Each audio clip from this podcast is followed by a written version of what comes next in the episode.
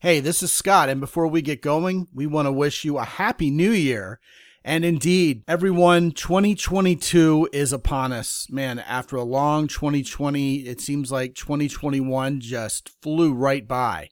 And we also know this year could bring about big changes for you, hopefully for the better. And if that involves finding the best person to spend the rest of your life with, Emily and I want to be there for you. Once and for all, visit scottandemily.com front slash podcast. Remember, that's S C O T A N D E M I L Y dot com and get on our calendar and talk to us free for 25 minutes. We can help you put a plan together to get done exactly what you want to get done this year, which is get your love life handled and get on with the rest of your life in a great relationship full of the little things and the big things that make a relationship wonderful and hopefully relatively free of the things that suck. And with that, here comes the brand new episode. Enjoy.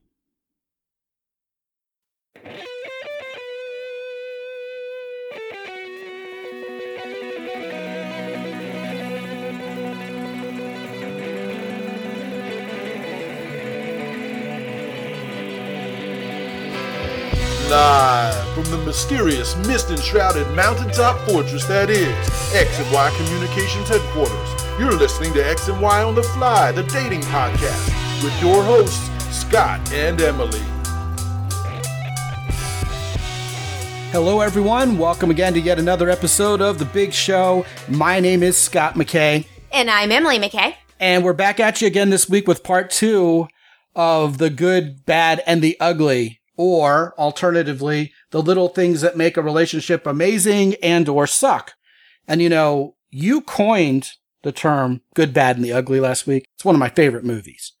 And I couldn't help but think as we get started on this show, which is going to be mostly about the bad and the ugly part, although, you know, sometimes it's hard to keep them separate, about that great scene in The Good, the Bad, and the Ugly where Tuco is taking a bath and a guy who's his adversary comes in and starts telling him how he's going to kill him and he's been waiting for this for so long.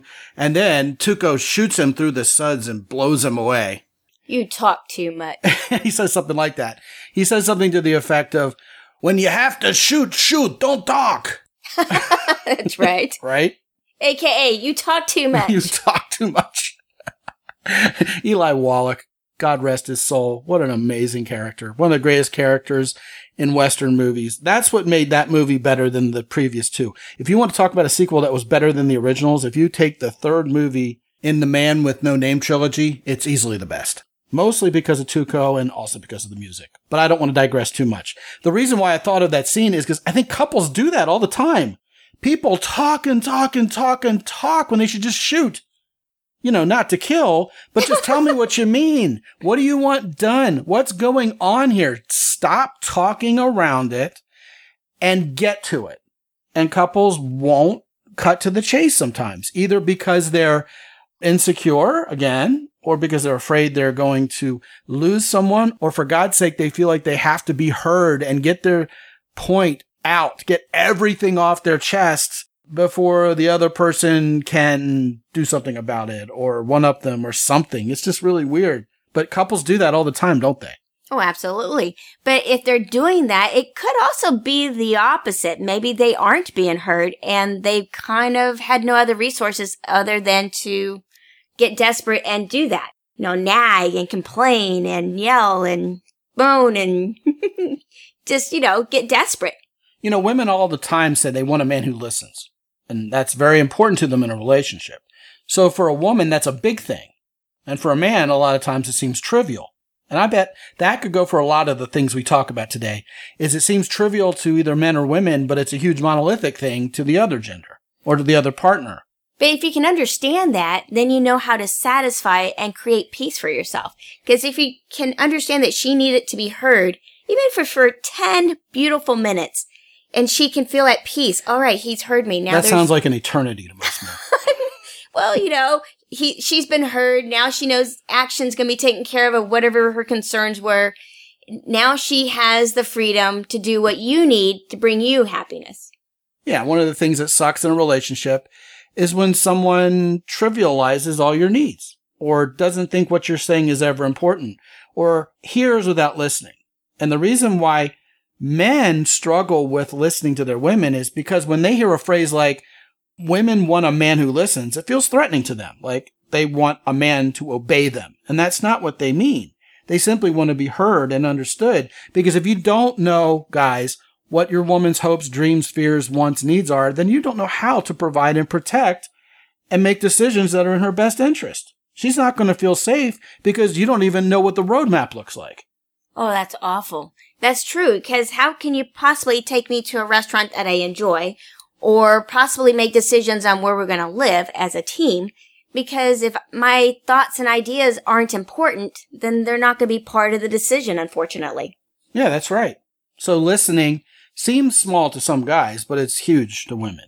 One thing that I heard talked about and I agree with, this is not an original thought to me, is when couples are on the same team with each other instead of taking the adversarial side when something happens. And this comes from my friend Dr. Mark Goulston, who is, of course, an extremely famous psychiatrist and pretty much the guru globally of conflict management. And one of the things he talked about on this very show, if you're a guy listening to the Mountaintop podcast, probably, I don't know, three or four months ago when he was on, is that what really contributes to couples losing trust for each other and not liking each other anymore is when one spouse takes the competing argument.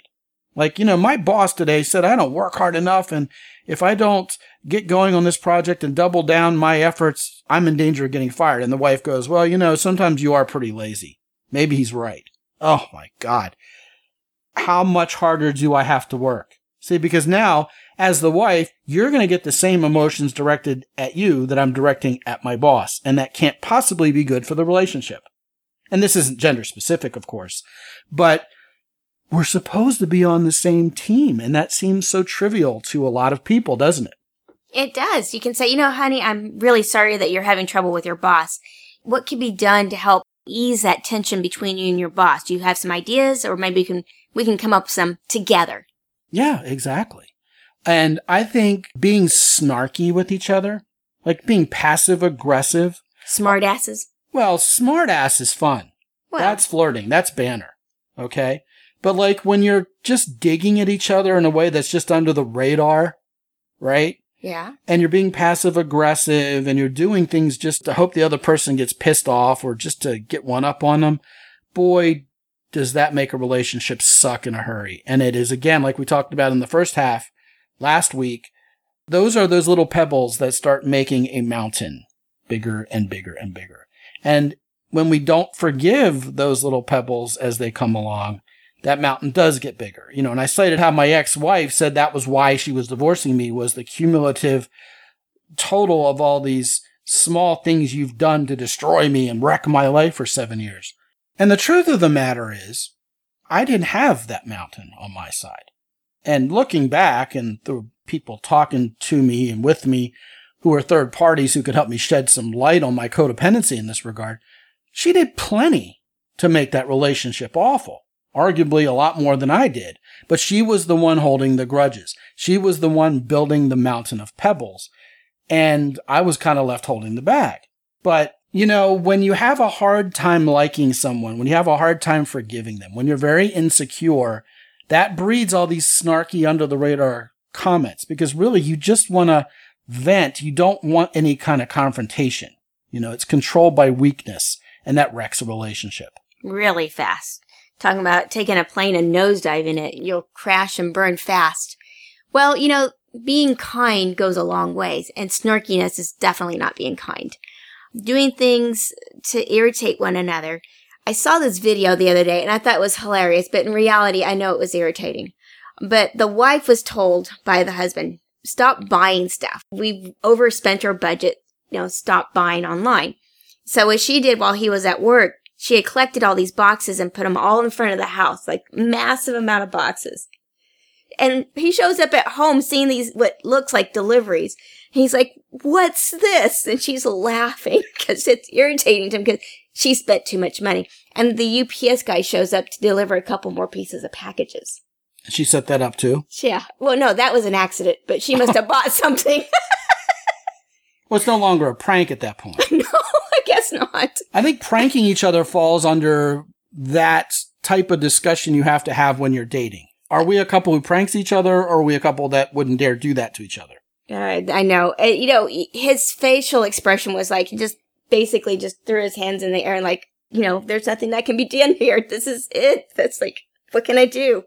Well, if you're doing things to take a rough situation and exacerbate it till it comes to a head, I think that's monolithic. I think that's just flat out straight up broken and dysfunctional. Well, he didn't even yell or talk about it. He just like, all right, I'm just going to take it. This is my life. It sucks. Yeah, exactly. Right. What can I do about it? Right. Well, the whole idea of family expenses and spending versus saving and how we value money is a monolith in a relationship. Right. Yeah. But I think what you're talking about is just common little micro disrespects. We've talked about micro this and that over the course of this episode. There are huge things you can do to disrespect the other person, like abuse them verbally, physically, cheat on them, uh, run a double standard where you get to do things and they don't get to. That's all extremely disrespectful. Denigrating them in front of the kids, siding with your kids against your spouse in their immaturity is just egregious. Oh my God, that will harbor bitterness that lasts for months. Like if the kid is calling the dad names because she doesn't get what she wants and the wife is taking the little daughter's side and going, yeah, I mean, what kind of husband are you? Your own daughter even knows how terrible you are. You're going to be needing a divorce attorney sooner than later if it, you're fostering that kind of stuff. That's pretty bad. Yes. And, and that's poisonous for the children. Oh my gosh, it is. It teaches your kids that their parents aren't to be respected. And if you think only the mother is going to be the respected one and the dad is the one that's not going to be respected, oh no, it's going to go across the board. Don't come crying to us if you're doing that to each other as a couple and then your kids are uncontrollable six months from now. Oh yeah, 100%.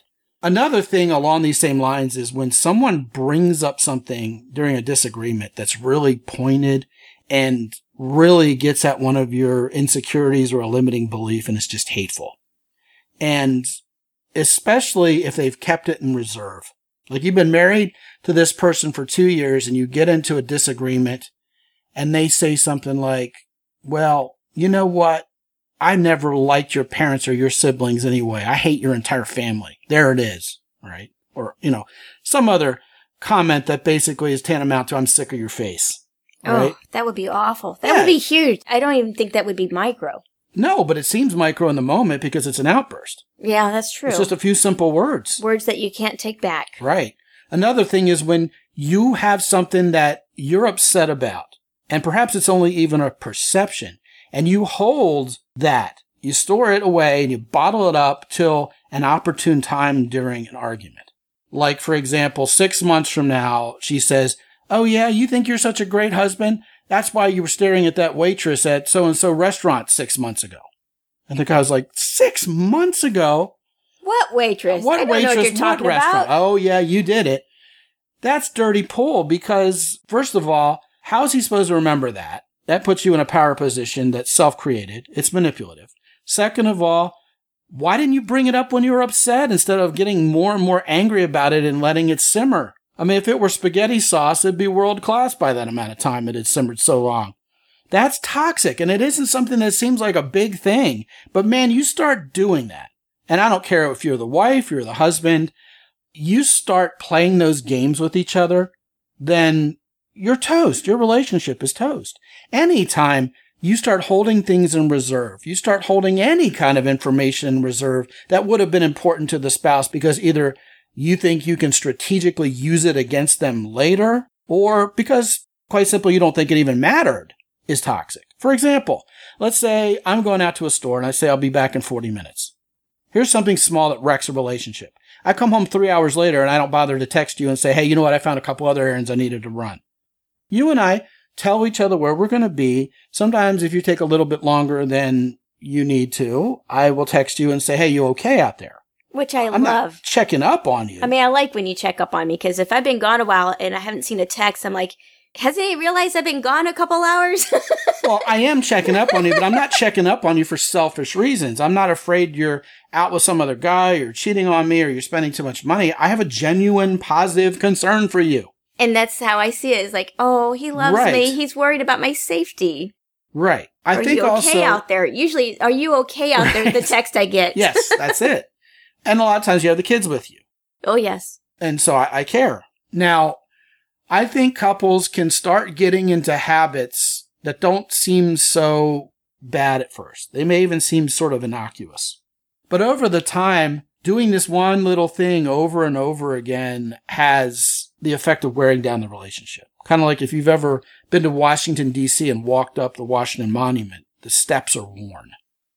Oh, you remember the ones there in Rome? where Yeah, it's yeah, just right, a exactly. Big old dip. That's a lot of steps. oh yes. Right. I may be thinking of the Washington Monument in Baltimore, which is not quite as tall as the one in DC, but there's one of those monuments that has marble steps up. I think the one in Washington DC, you go up an elevator these days, but when you take the steps up, they're worn from all the people stepping on it and they're marble. I'm pretty sure there are habits that couples get into that they don't yeah, think are so bad. They may even think they're sort of innocuous at first. But over the course of time, enough's enough. You know what I mean? Mm-hmm. for example, I go into my man cave and watch this movie and you're watching something for the women in the other room.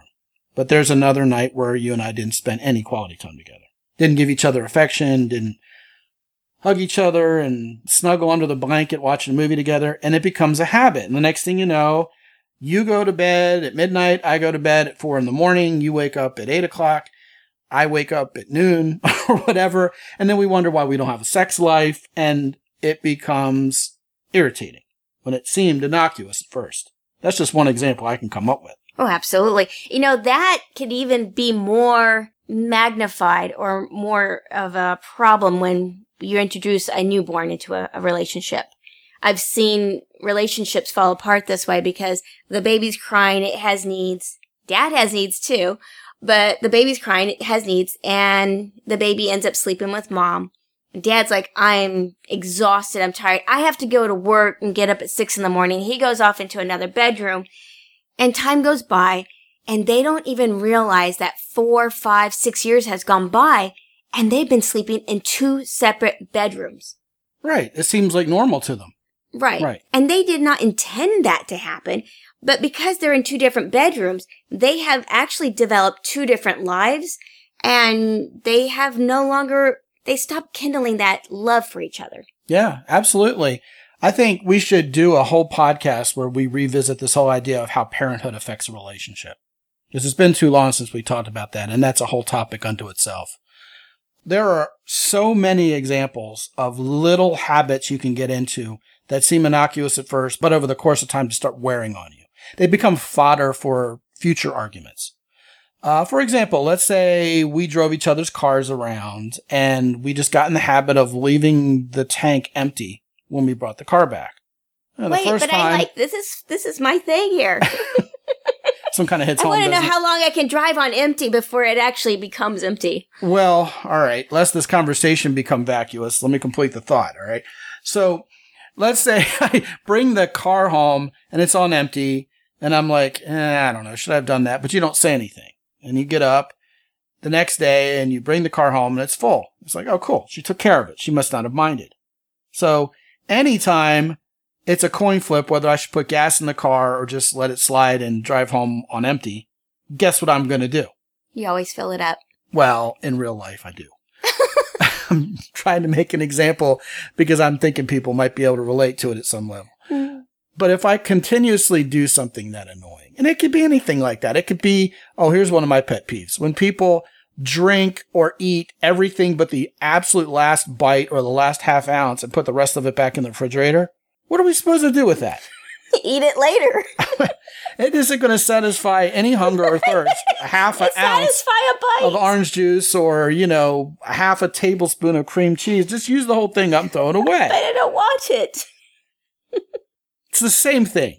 No, it's not. It's something small that's no big deal when taken on an individual basis as one event, but over the course of time, it sucks. And it makes you bitter and upset. Like, here we go again.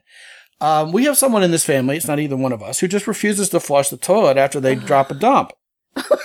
Consistently. Well, we're annoyed with them after a while. right. the ugly part of life. Exactly. Exactly. Those things matter because that's the real world. That's the de-romanticized reality of relationships. And how we handle those de-romanticized ugly realities, you know, we're talking about the good, the bad, and the ugly, really weighs heavily on the quality of the relationship. I think people think this is a big fairy tale and it's supposed to, everything that happens is something perfect and sanitary, but that's, that's not real life, is it? No. And you know, I'm going to tell you this. We have two males and two females in this household. And the one thing I do appreciate is that every time I go into the bathroom, even if the toilet's not always flushed, but The every seat is down. the seat is down. You bet. Exactly. That's one thing I never have to deal with. I love having the seat down. Now, here's why I believe men should put the seat down. Because it sucks a lot less for men to come in and have to put the seat up than it does for women to get up and go to the toilet in the middle of the night and boom, fall into the toilet and it's all gross and stuff around the edges because someone forgot to put the seat down. Or that they forgot to flush. Oh, yes, exactly. The ramifications for women in this scenario are much worse. So, no, I do not have a problem putting the seat down afterwards. It's a little thing in life. It is. Now, we will use the toilet with the door open all day long, as we talked about in the last episode, but at least we keep the seat down Yes. if the door's open, right? How about your sex life? We got to talk about that. Obviously, if you're not having as much sex as you'd like to, that's going to make the relationship suck or not suck, depending on how you look at it. I guess it would be lacking that, wouldn't it? Right. It'd be lacking the sucking. But lest we get too graphic, I think a lot of times if sexual needs, sexual fantasies aren't communicated, then people can start over time feeling left out in the sexual relationship or unfulfilled in the sexual relationship. And that sucks. Yes. Sometimes there are things we can do that will help improve that. For example, what would be causing man or woman not to have that sexual drive? Sometimes that drive gets diminished for different reasons. And one of the reasons could be stress. If they're having a lot of stress at work, at home, taking care of the kids, could be any number of things. But if you can find a way to continuously try to f- help your spouse or your boyfriend, girlfriend to relax, to find a way, like we talked earlier last week about having that mini vacation. You know, you've had a hard time with the kids. How about you go into the other room, relax? I got the kids for a little bit. Men, how about a little mental foreplay all day long instead of just wanting to rip her pants down and hit it? If you turn it into a chore, it's going to feel like a chore. If you follow the advice that some dating and relationship gurus proffer out there of, hey, you should plan time every week to have sex, that makes me want to race my gag reflex to the men's room. That one right there. Try being a little more spontaneous. Here's another idea. Talk out what the expectations are, what the sex expectations are guys, if you want to try this particular thing or this particular position, please say so. And if your wife is completely offended and, oh my God, you're some kind of pervy creep for doing that, then she's not being a very good wife. Okay. Ultimately, it would be wonderful for you to be able to tell each other your sexual fantasies and trust each other through that. I know that's a lot to ask for a lot of couples, but at least have some conversation about it. Now that wouldn't mean that, you know, that the fantasy is going to get fulfilled, but the freedom to be able to express it and talk about it and find, you know, ways to satisfy a need, uh, that's a great way to start. I see what you did there. Okay, Buster, don't plan on your fantasies being fulfilled around here. Not necessarily. no, I think it's a fair point. I'm poking fun at you. And after 16 years, we've done plenty. Oh yeah. But an example that I can think of that's very, very practical is should we shower and clean up before we get naked together? Should we have sex in bed or should we have sex somewhere, On the roof of a hotel. yes, more exotic and naughty? Uh, no story there. Not at all. No, no, no. It was No. just an example. Sure, a, a random one. So, for example, some people like how their partner smells all stinky and sweaty. They think it's more erotic. Other partners may go, I'm not getting anywhere near that thing until you wash it with soap and water. Well, you need to be able to talk about that and come to some sort of agreement. Exactly. Do we want to have hot, sweaty sex or do we want to set the air conditioner down to 68 or something before we do the wall thing? If we're in a hotel, do we care whether or not we make so much noise that we get a round of applause at breakfast the next morning?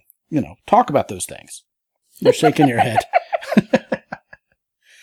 Another random example that never happened. No. Not no, not even no. once. Right, exactly. But yeah, I think those are the keys to having a good sex life. Is you talk about what you want, how often you want it, and the way you want it. And if you can't talk about that, You're not going to be satisfied because the relationship's can- going to suck. no one can read your mind. That's right. And that goes for just about anything, really. Sex or anything else.